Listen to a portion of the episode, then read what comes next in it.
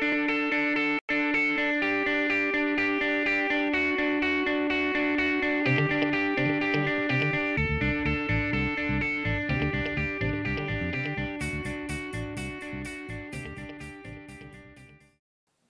morning. I'm Nathan Thomas. I'm the assistant pastor here.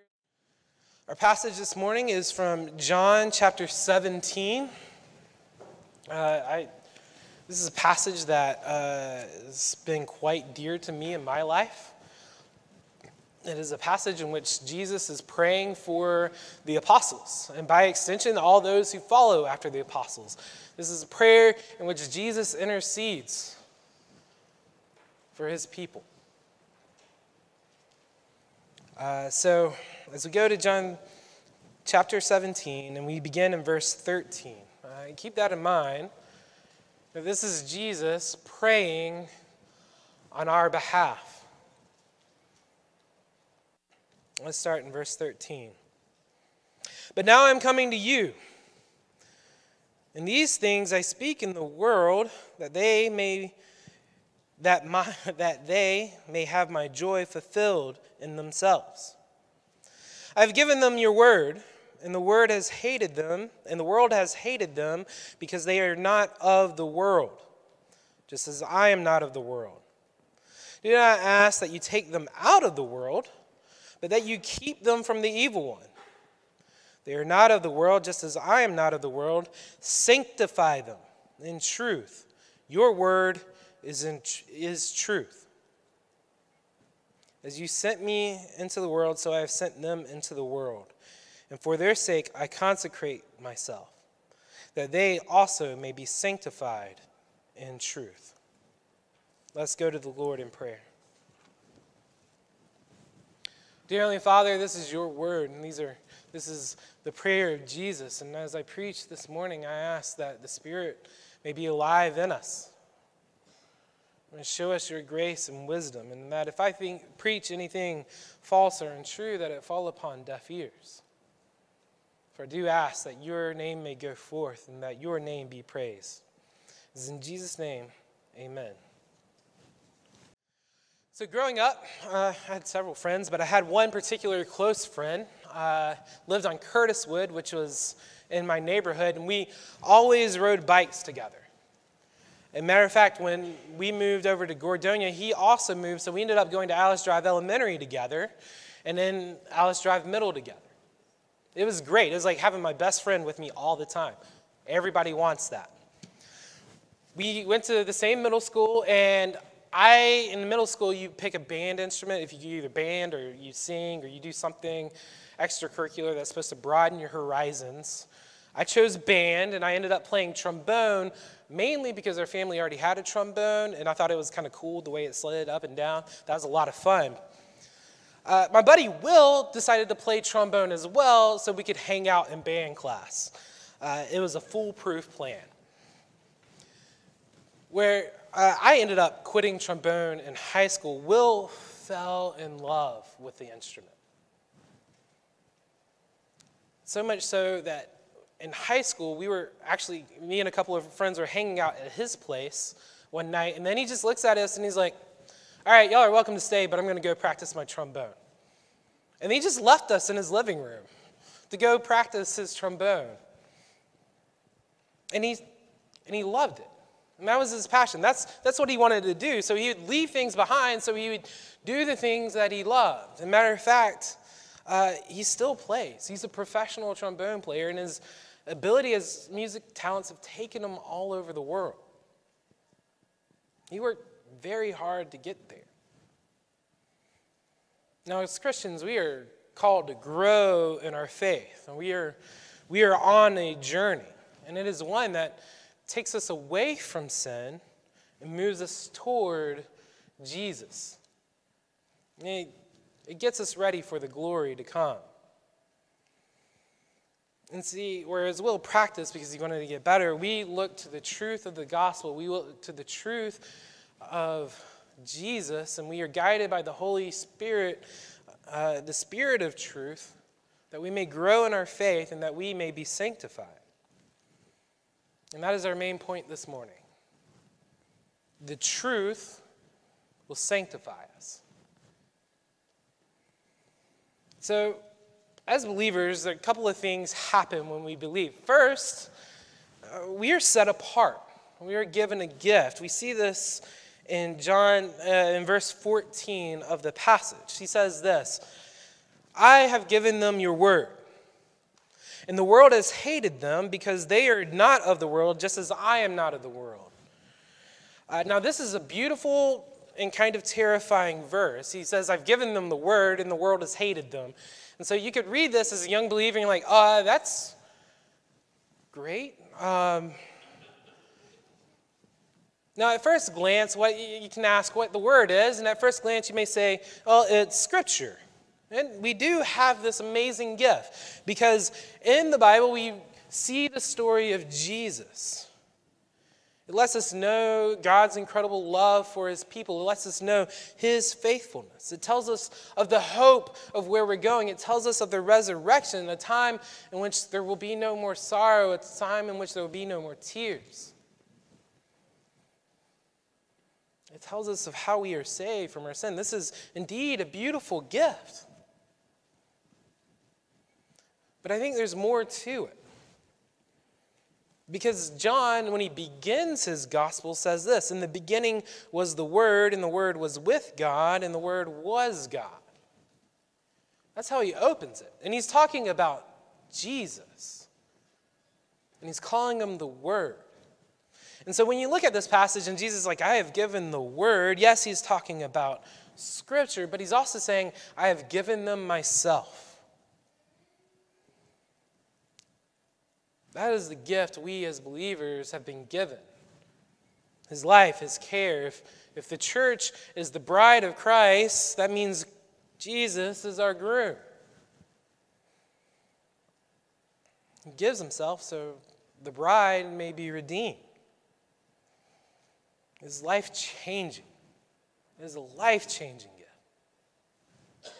So much so, it changes who we are, it changes the direction we go. It should change our very desires. This is what life changing gifts do. When I was 21, I was somewhat at a crossroads. I just graduated college and I wasn't quite sure what I wanted to do. Either I was going to become a German teacher, Achterlieber, or become, go into ministry. Now, obviously, me preaching kind of spoils the end of the story. Uh, but to figure out what I was going to do, I did this internship with a college ministry called RUF, uh, which is first couple of years of college or out of college are a great time to try new things, to get your feet wet, to learn some new stuff. And so I was excited to go in this ministry, and then I was asked to go to Pennsylvania. I was looking forward to it because uh, I knew they had good football up there. But to go over the summer, and I had one summer to raise, if I remember correctly, I think about half to two thirds of $30,000. I was very young, and I was like, I do not know if that's going to happen. That seems like an incredible amount of money. Yet I was overwhelmed that year. People gave, and they were incredibly generous. Many people from here in Westminster just gave and sent me up to Pennsylvania. People from my church in Boone gave. I people I attended college with gave. I had family that gave so much. It was an overwhelming and humbling gift. There's an incredible amount of generosity that I, I had not really felt before. And that set the direction for the rest of my life. It changed where I was going, it changed what I wanted to do. When Christ gives us Himself, when Jesus sanctifies Himself, when He when he dies for us and he, he rises for us, he, he, he sets us in a new direction. As Jesus says, he's not of this world, and because he's not of this world, and because we are his, we are no longer of this world. It's like he says in verse 16 they are not of the world, just as I am not of the world. That is Jesus talking about his followers. Now, the phrase of the world, let's clarify what it means because there's multiple ways you could say of something, and it can mean multiple things. It could be as in coming from, as in one could say, I'm of South Carolina. I've always been a South Carolinian. Even when I was in Pennsylvania, I still thought of myself as a South Carolinian. As a matter of fact, we did a service mission up in Honea Path, and there were moments in which my students could not understand what the locals were saying, and so I had to translate from English to English because I understood the rural Southern accent and they did not. So there is an of as in coming from, but that's not what Jesus is saying. He's saying of as in belonging to. I am of the Thomas family. I was born a Thomas. I was raised a Thomas. I will always be a Thomas. Jesus gives us himself. And that separates us from the world, that sets us apart. Sure, we begin in the world, as Paul makes clear in Ephesians 2, right at the beginning. Uh, he talks about how we are dead in our trespasses and then walked following the course of this world. But God changes that staying in the way of the world as in possessed by the world, that will lead to a place of wrath and pain and hurt. But Jesus is not, and we've got this gift, and we are not of it. There is a change. We belong to Him. We are of Jesus. We are of our Savior. Christ is divine. He is God. He is heavenly. He is beautiful. He is terrifying. He is awe inspiring. In His presence, we are humbled. Even at the beginning of Revelation, John falls to his feet when he sees Christ in his heavenly glory. John, who is his best friend on earth, falls to his feet. Jesus is holy. And we are of Jesus. We are set apart. We are a part of His kingdom. We have left the wretched state. We embrace His heavenly truth. We belong to that truth. We belong to Jesus, to our Father in heaven, to the Spirit who dwells within us. There should be an fragrance about us that reflects the beautiful love and the gospel of Jesus.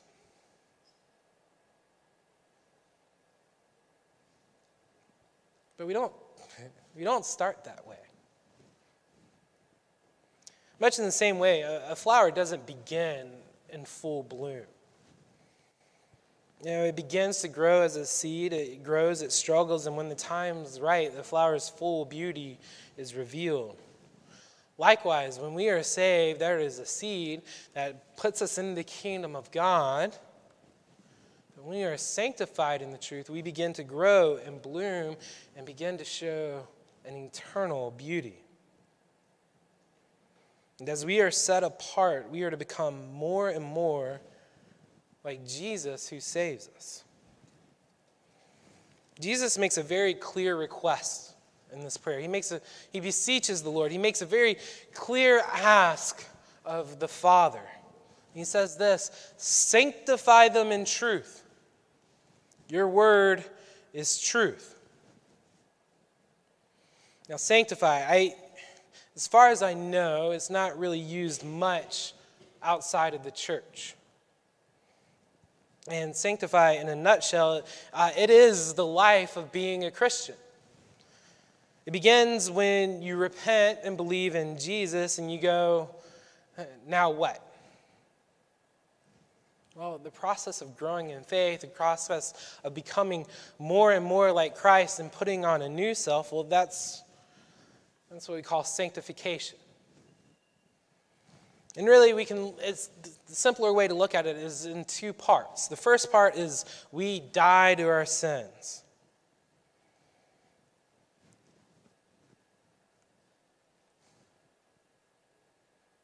Before Jesus, we are of the world. And when we have Jesus, we need to leave that behind. And that, that can be difficult. Paul, in his letters, uh, Paul, in his letter to Galatians, he's, he's trying to get them to understand that they need to put to death their sinful selves, the sinful part of their lives. Because when we come to faith, we want to leave the worldly things behind. And so, Paul, in this letter of Galatians, who have heard the gospel, but then all of a sudden we're like, yeah, but I really want to add to it. So, Paul writes them the stern letter, and after he lists the fruits by the Spirit, the fruits that show up in the Christian's life, he says this And those who belong to Christ Jesus have crucified the flesh with its passions and desires. What Paul is trying to drive home in his letter is that we are to put to death our sin, to crucify. Now, our faith is not simply easy believism where we just say, I believe in Jesus, and then go about doing everything that we did before. No, we've been set apart, and so we must be set apart. And in order to do that, we have to leave our sinfulness behind. When I was going up to Penn State for this campus ministry, I had to go through training that summer. And one of the things I remembered about, I remember clearly, was this pastor by the name of John Stone. Uh, he was a very bold preacher. Uh, just not much of a filter as he preached. It was wonderful to hear him. But he talks, he told us as we were going, he's like, do not talk about the college you came from. Your college town is not that cool. And then he went through with every intern and made fun of every college and town that they were from. Except for Boone. He got to Boone, he looked at me, he's like, You're from Appalachian State. And I was like, Yes, sir. And he goes, All right, Boone's a really cool town. However, do not talk about the town you are from. And I get it. I mean, why would anybody want to be in a ministry where the minister is always talking about someplace better? There's amazing sweetness when it comes to knowing Jesus. There is a goodness there. It's a, it is a truth that pulls us out of our spiritual deaths. Is it is truth that gives us life. And so I ask, why would we cling to our past sinful selves? Why would we cling to the very desires and passions that would move us away from the cross? The things that we would destroy that would destroy our souls. No, we would want to leave that behind. We should desire to leave that behind. Because in Jesus, we see our sin for what it is. And we should have nothing to do with it. Now, I do understand it is not easy. We, in fact, sang a song this morning that talked about helping our unbelief. I'm not naive. I know putting to death our sin is a struggle, it is hard, and the writers of Scripture know this as well. Hebrews chapter 12, the writer says, later in Hebrews, he says this Therefore, since we are surrounded by a great cloud of witnesses, let us lay aside every weight and sin which clings so closely. Let us run with endurance the race that is set before us. This guy knows that we may believe in Jesus, but the weight in sin still clings to us. And so he exhorts us lay it aside. It is a spiritual battle. It is difficult. And I encourage our young believers in here talk to those who disciple you, talk to those who have gone before you. Let them tell you how Christ and the Spirit has been faithful in putting to death their sins. It is difficult, but it is good. Because the Spirit of truth works truth in us. And that race, that race that is set before us, we can absolutely run because we don't run alone. Not only do we have our brothers and sisters in Christ, we have the Holy Spirit, the Spirit of truth, and that enables us to lay aside that sin, to lay aside the weight and the guilt, and look to Jesus in all things. Because it is Jesus who perfects our faith. Because we don't just put to death our sin, uh, we also want to move toward the cross. We want to grow in holiness. This is generally the second part of sanctification. The Spirit of truth uses the truth of the gospel to push us toward Jesus. Indeed, Jesus' desire for his people, when he prays in verse 19, back in John 17, uh, and for their sake I consecrate myself that they also may be sanctified in truth. Jesus loves his people. He died for our sins, the wrath we deserve. He took on the cross. And he did that in order that we may be saved. And what is our response to this? What is our response to this great love to be set apart? Well, we should pursue holiness. That is the proper response. We should pursue Jesus. We should pursue heavenly things. We should embrace the goodness of the truth of Jesus. Now, that can be hard. Again, we live in a world uh, that we, we are surrounded by things that are not of God. We live in a society that is constantly competing for our attention. I mean, I wish it was merely a distraction, but it's so much more. Yet we do have the Spirit. We can rely on Him. We can rely on the Spirit of truth to pursue holiness. Because as we rely on this great helper, we grow in our faith. When we dwell in the scripture, our faith deepens. If you if you want to put your sin to death, if you read the scriptures, it is quick to show you your wickedness. But it is also quick to show you the greatness of God's glory.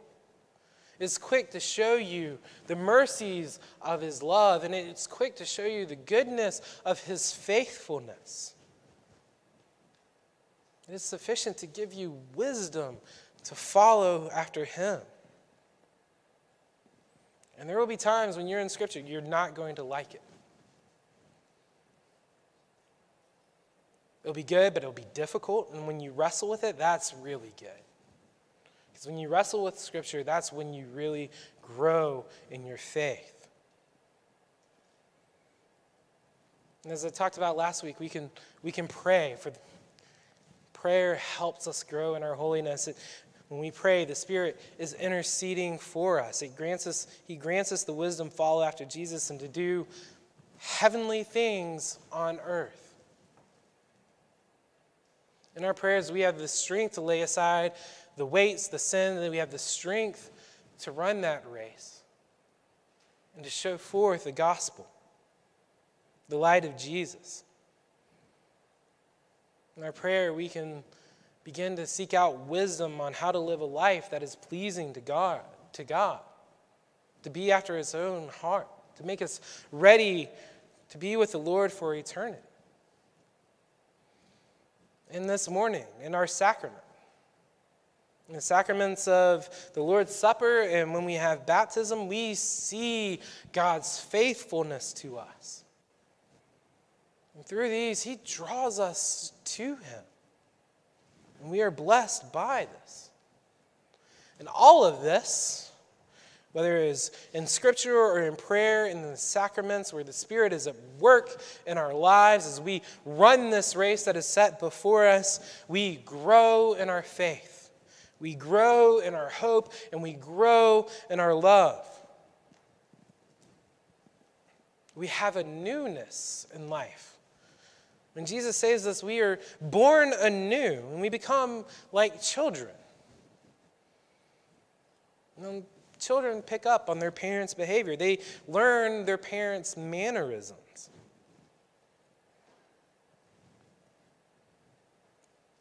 When we pursue truth, we become like children of God. We are children of God. In our prayer, in our scripture reading, in the sacraments, in our day to day lives, as we pursue truth, we pick up the mannerisms of our Savior. And that is good. That is what we want. That is our, should be our desire. That is the response to our salvation. Yes, it is different from the world, the fallen world around us, but it is so holy and delightful. So we need to pursue the truth of our Savior in every aspect of our lives, not just Sunday mornings, although it is good to worship together.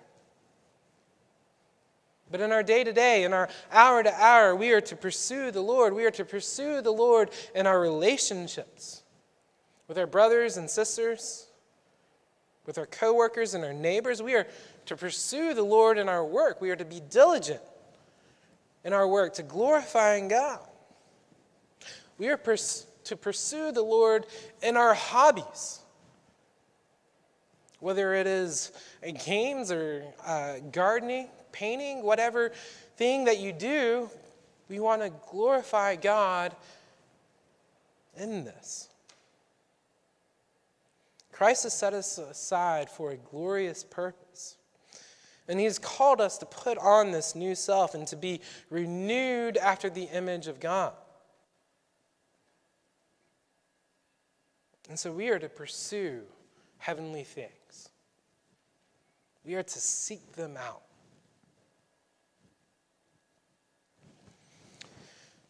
At the beginning of my sermon, I mentioned my buddy Will. Uh, in truth, we are not as close as we used to be.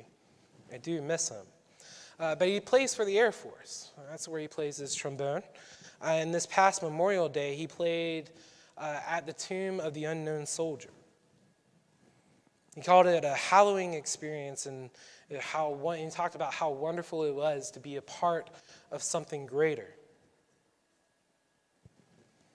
As we are sanctified in truth, we are a part of something greater. It is a hallowing experience. It becomes, we are in the process of becoming holy. We are in the process of becoming Christ like.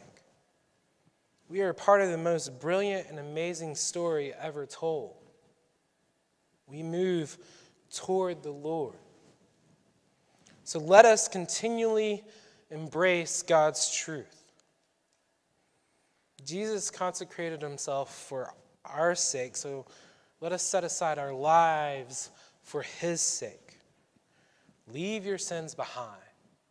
Pursue goodness and holiness and truth with each and every passing hour. Let us pray. Dear Heavenly Father, uh, I ask that you make us holy. Lord, give us a love for you, give us a hatred of our sins. Let us know the blessing of being set apart for you. Let us seek after you each and every day. Amen.